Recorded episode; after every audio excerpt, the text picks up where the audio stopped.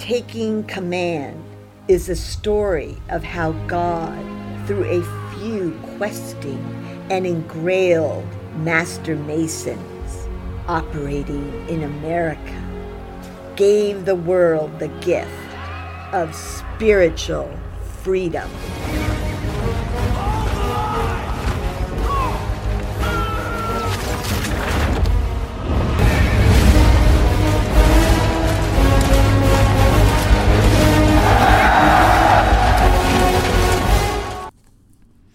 Morning, an early morning ocean view with dawn tinting little clouds, cut to them in bed. Hal holds her, and she is filled with emotion, as he is. Will, this is God's doing. That is why I'm here. Otherwise, he turns her to him and looks at her with truth. You are everything to me, Elizabeth. Only in you do I find God's very truth and nature of love. Never doubt my intention. Wherever you go, I go as well. We are God's fellowship, E. Do you know what I say to my lead column before battle? E shakes her head, and Hal becomes the general. I shall not desire one of you to go a step farther than where I go myself at your head. My love, you are part of my fellowship now. We will always be together. I don't know how, but we will. Never doubt the depth of my love for you. E smiles brilliantly through her tears, and he becomes a boy in love as his words free her to explore him a bit more under the covers. He is in ecstasy.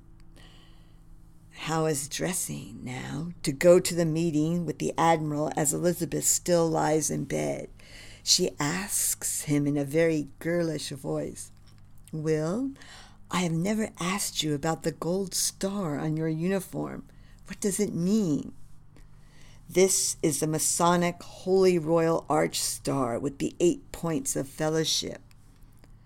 Why did my hero receive it? That is secret, but it has to do with knowing divine love. The way in which I do? E becomes ever more brilliant as she lends herself to her words. Yes, Hal says. Without difference, E says. Yes. One more question? Hal nods. As Elizabeth speaks, she becomes creative with wisdom. Receiving the star is not the end, but the beginning of your quest. Hmm. To find that which is lost and wanting in me, the lost word within. Howe smiles and shakes his head, true feeling building as he comes over to her and carefully lies atop the bed next to her, encircling her with his arms. He whispers, very moved, Oh, my love, I feel it. You could not have received this wisdom without being of our God. E's eyes flow in tears of love as Hal whispers, Now promise me, Elizabeth, from the center of your divine being, that you will always be mine without end. With my seal, he says, as she crosses her wrists one over the other between her breasts that lies between myself and God. I am yours always, William, without end. We see William smile and close his eyes as light tears form at the edges. Scene 52 8 a.m., beautiful morning. Admiral Howe and General Howe on deck. Admiral Howe says, You have every reason to be carried away by Elizabeth. Upon reflection, my opinion of her has been raised to a very high pitch. They both mirror spirit together.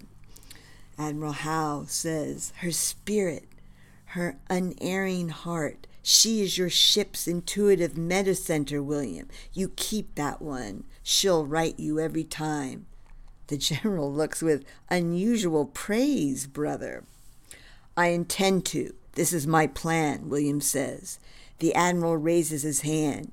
Before we get to that, tell me about Warren. The grand master of the Masons, a mighty one. I felt him there at a distance during the moment. He was their cornerstone and an open vessel for God's intent. Found out from a Tory doctor, Jeffries, a friend of his, that he was the best doctor in Boston, leader of everything, participated to the end in most battles, and last of them on the hill, where I found him fighting three of ours with a sword, entirely courageous. A coward's bullet struck him right in front of me, had he lived, we would be facing him in battle and not Washington. Warren was their one friend risen in God. I see, the Admiral says. Instead of a walkover, we would be facing the creative mind of Warren, and our current situation might be considerably different. The General thinks that over and nods. Very likely, very likely, Admiral. A worthy contest against a full deck. Hard to resist, brother. The general relishes the thought a moment longer with a small smile as his hand rounds the hilt of his sword. Be that as it may, the admiral says, never having had a moment akin to yours to any grand degree, I am wondering if you have had any doubts about it. My conclusions? the general asks. The admiral nods. No. That was God. Rather, I have wondered the part I am to play, and then I realized what I needed to do would come to me intuitively. Our fencing conversation delineated some of it, and other pieces will come. William, I need more proof before I participate in this very risky business. I will send one of my officers, Lieutenant Philip Brown, across the bay to New York under a flag of truce with a letter to Washington, in order that he may consider what or whom guides their actions. Do what you must. I say we send in Patterson if God is in play through our Masonic counterpart, he will know. Admiral Howe has his mind made up and waves over Lieutenant Brown. Lieutenant, you have your orders. Yes, sir. I see. A done deal already, the general chuckles. All right then, Admiral. Try it out with your man first. Scene 53 General Washington's headquarters. Number one, Broadway, New York. Colonel Patterson arrives with his American escort by horseback. Guards stand at attention in the entrance, and then they present arms as Patterson is escorted between them. Inside of the headquarters, we see Washington seated at a table with his officers semicircled behind him. There is a vacant chair opposite Washington. At first, Washington stands and greets Patterson, and then they sit. Patterson begins Sir, Lord Howe meant no disrespect when his officer met with you and proffered his letter addressed to you. He holds you in the highest esteem. Patterson takes the same letter used by the Admiral's Lieutenant Philip Brown from his pocket and places it in front of Washington. The letter is addressed to Washington Esquire, etc., etc., not General Washington. Washington reads the envelope without touching it and finds it to be the same offensive one. They sit there in silence, and Washington does not react. Patterson knows it is still his move. The use of etc., etc. implies everything that should follow. Washington. It so does, and anything, Washington retorts. This is mere private correspondence, not of a public nature. I cannot accept it. Washington's General Reed wears an intuitively brilliant presence as he shares a speaking look with General Greene. That's it. Private means Masonic. Patterson continues Our benevolent king has appointed Lord and General Howe as peace commissioners to accommodate this unhappy dispute I am not vested with any congressional powers, Washington says on this subject, and it is my understanding that Lord Howe has come with authority to only grant pardons. And if that is so, he has come to the wrong place. As Washington speaks, he grows with presence and power from within, as he says the next line. Those who have committed no fault want no pardon. We are only defending what we deem our indisputable rights. Patterson's demeanor up until this point had been one of a veiled, disparaging nature because Washington had failed to understand the private or secret Masonic intent. Now he is truly affected by Washington's change. He moves slightly back in his chair. His mouth starts to open with a what? behind it, which he quickly closes. Patterson has been cut off guard by the weight and substance of Washington's divine presence, which mirrors through his staff generals that are all master masons, and through Patterson as well, who is also one. He looks as though he has seen a ghost, even though he is also permeated. Patterson stumbles over his next words, but what he says is that he feels God in the details. Uh, I am sorry that an adherence to forms might obstruct business of the greatest moment and concern. Patterson's face shows that he has all that he needs now to report back to the Howes. He starts to rise from his chair, paying close attention to his movement so as not to stumble, as he is still under the effect of Washington's divine presence. Washington takes all of this in with a light. Please, Colonel Patterson, join us for lunch. Patterson still has the look of the cat is out of the bag and I must report. No, I must graciously decline, General, having partaken of a late breakfast. All are mirroring heroic zeal. I completely understand, Washington says. Then allow me to introduce my staff to you. You will find them, I am sure, to be the very best of friends, weighted as they are with Providence's zeal. Allow me then. As Washington says their name, they come forward and shake hands with Patterson. Each one of them nods with the right stuff F 16 fighter pilot, alignment, and zeal. General Knox, Washington says. Knox comes forward. Pleased to make your acquaintance, Colonel Patterson. I am honored as well, sir. General Reed, I believe you have already met when you first arrived at the shore. Patterson and Reed beam in pure fellowship as they each bow to the other and then nod. Washington continues with Nathaniel Greene, Samuel Webb, John Sullivan, Israel Putnam, William Alexander, and Lord Stirling at the end of the introductions. You are in very good company, General Washington. Thank you for allowing me to meet your fellowship. Patterson puts his hand to his heart, as do all the Masons. Thank you, Colonel Patterson.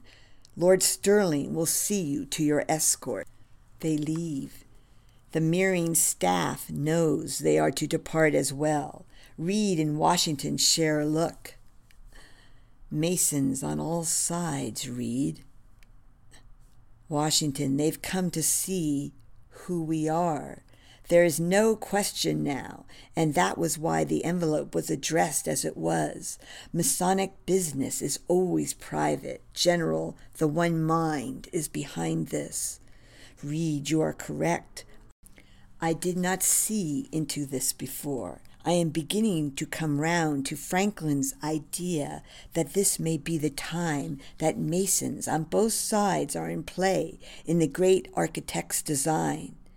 If Patterson is Howe's top aide, your counterpart, Reed, then his family is similarly wrought and conformed in God. I fear, though, Reed says, the road ahead will not be an easy one.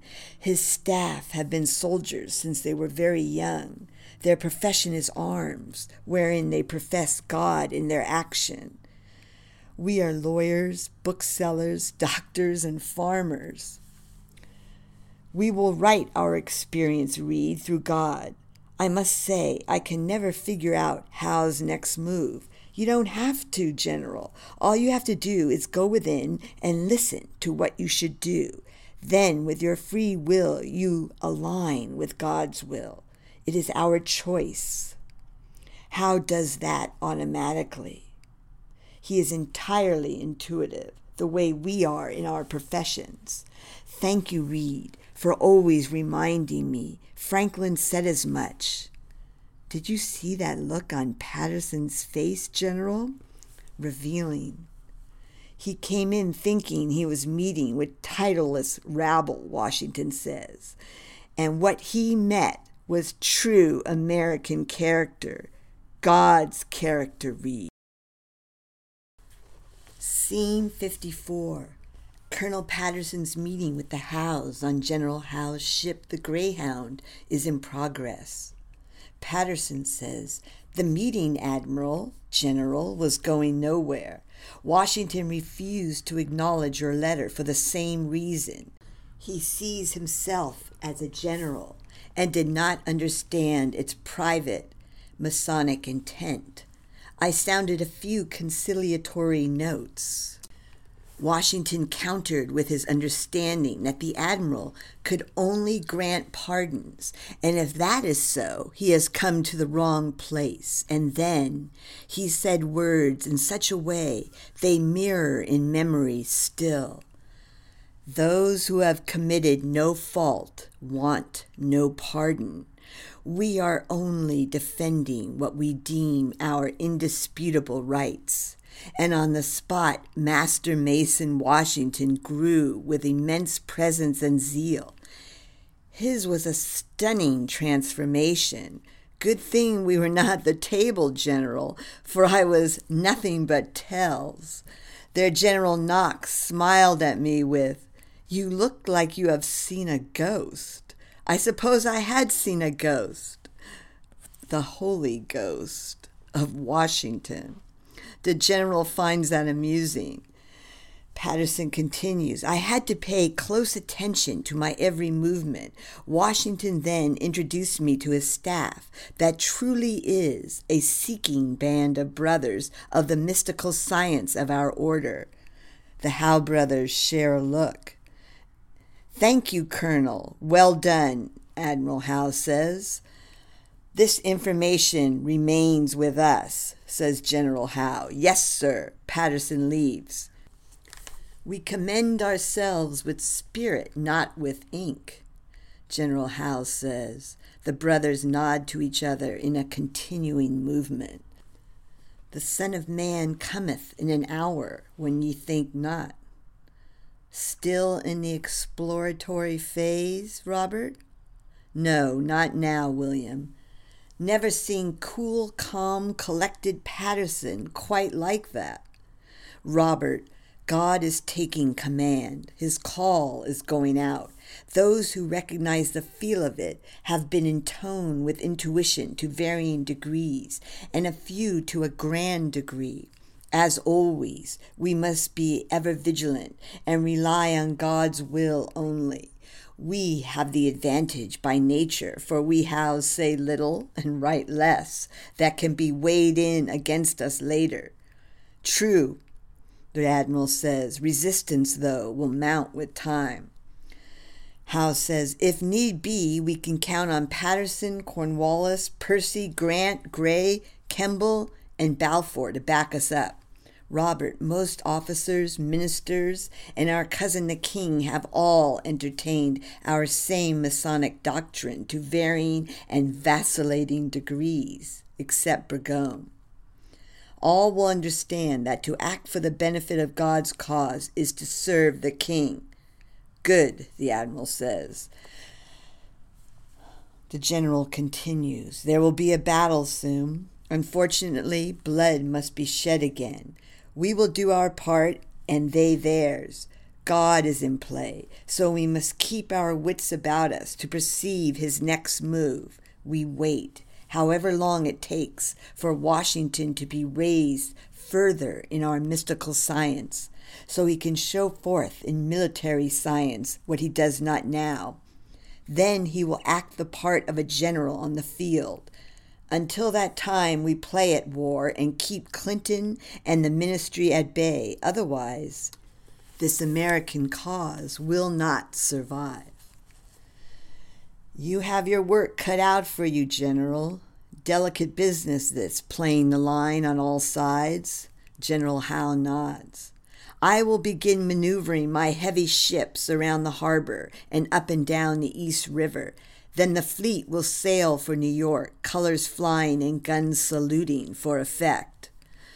Brother, as I see it, our entire lives, our education, masonry, my profession, yours, has had but one purpose to further God's design for American freedom. Our performance therein will enable it to gain a foothold and become the sacred ground wherein all may know God's liberty within themselves. The Admiral says Franklin said as much. America, Jerusalem delivered, so be it. William, you have my hand in this most noble and sacred cause. They shake. Speaking of ground, what is your ground game, General? The general is halfway to the door. Ground game. I'll tell you when it comes to me. Right now, I contemplate God's holy ground. His brother smiles with a hint of a question. The general confirms with a smiling nod. Scene 55. Late afternoon, Staten Island shore. Elizabeth and Howe are on horses in conversation. Hmm, you want to right here? he says. She looks around and seeing no one smiles and finds herself falling and merging in love with him. She shakes her head and regains herself with a delicious giggle. Howe wonders where this is going with great anticipation. You'll have to catch me first. No, E. E puts her heels to her horse, and we see her tear down the shore as her hair unravels from its tie and becomes an enticing tail as Hal gives chase with a huge smile. The camera pulls back, and we see the two riders on a great expanse of sand now the camera draws in as his horse gains on her to the delight of both of them. Camera cut to a frigate in the bay. A commander is looking through his glass. Admiral, look at that. Who are they? One seems to be a girl. The commander looks delighted by what he sees.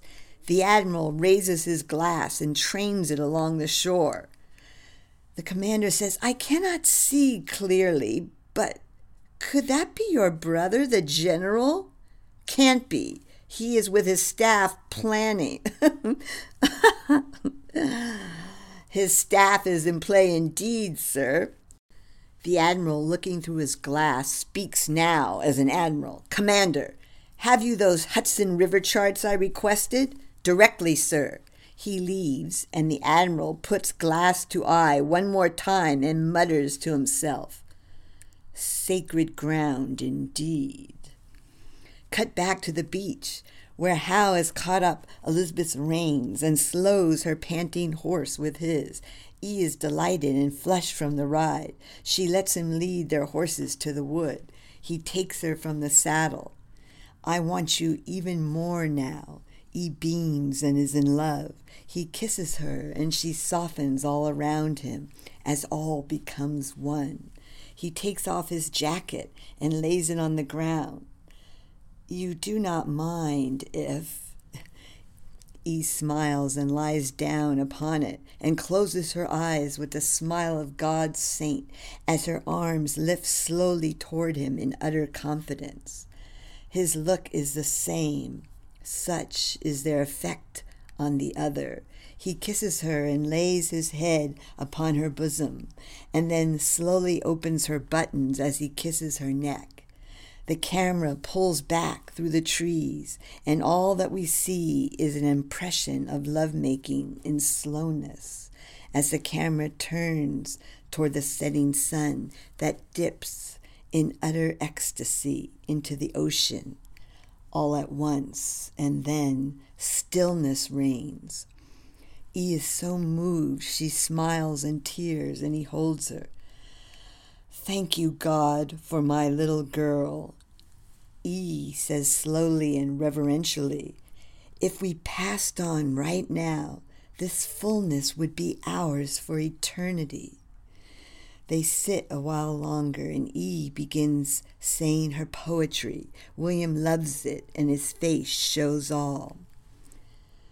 If time should ever let us die, set us adrift side by side in a royal craft of ancient wood, strewn with flowers of every hue. Then will we glide upon a starlit sea with three medieval queens who will in attendance be. Solemnly they will stand their posts, acknowledging the passing of love on earth. From the bow they will cast our golden rings from off our hands by the light of the moon, two meld into one. For all of time, a single band of love. William holds her more tightly. Lit from the shore, then nothing of us, but our glory shall remain, he says. Beautiful, Elizabeth answers. The poet is correct. We die by Venus, not by Mars. E looks at him anew. My little Venus, we cannot pass on. America needs me and you as my inspiration. It is our duty to see God's will through. Only if we are ever like this, William. We will, he says, forever does your divine proportion teach me how to be. Oh, you, she says. Hal helps E up and she straightens her dress as they both brush the leaves away. Soon it will be dark and no one will see, Hal says. E nods as they walk their horses to the water's edge. The moon is rising, and a great horned owl calls, and E whistles back an eight noted call that the owl answers. He calls again, and she replies. Hal listens and feels the formed relation between them. I believe you two were in tone. We were, William. Amazing feel from older owls. I have not done that in a long time. Not everyone would understand. True. Not many, especially here. Too provincial, he says. The moon, William, she is so beautiful. Look at her face. There are her eyes. See the nose and the wide mouth? She points all out to him. He smiles and takes her in his arms. No one's mouth is. He kisses her and she rests her head on his chest. I love you, my little one. You are my meta as well. E looks and loves what he says next. Robert said that you have an excellent heart and that you are my metacenter and will ever right my ship with love. They share a mirroring moment. Elizabeth, heart is the quality most valued amongst warriors. He meant you would hold the line. E nods with gravity. Metacenter, coined from a Venetian sailing word to explain the Masonic mystery and change in a wave.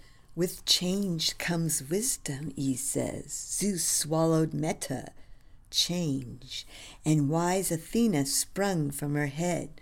William, it doesn't matter what we take in, only what comes out of us. Darling, your delight is all that I crave. E looks. When we are one, the camera pulls back as we see them merge in the moonlight. Cut to the ride back and now they walk their mounts up the long lane through the approach lamps to their mansion. The general says something we do not hear. The camera takes in their silence and Elizabeth's face as she becomes innocently animated with such a diffusion of serene joy that it rendered the most agreeable mirroring turn to the general's face. He takes her in and knows she is of the moment, and the lightest smile curves his mouth in reverential wonderment. Their horses walk on in silence, and at the right moment, Howe says, He knew you from the beginning. Elizabeth lets all that was said weigh in before she picks up a stick and speaks as she draws a figure eight from a point that is at X. Now we see her start to draw once more at the midpoint as she swoops up to the left. The beginning, by withdrawing, he made room for and mirrored the word. When there were no depths, I was brought forth with his breath the word is our mooring at X. William, it comes to me. This is the Trinitarian dance within, wherein we circle inward to our word at X and upward to the Father in the Holy Spirit. This twofold intercourse is love eternal, spiritual circumcision. The camera is on their faces, then fades back slowly their eyes brim with tears.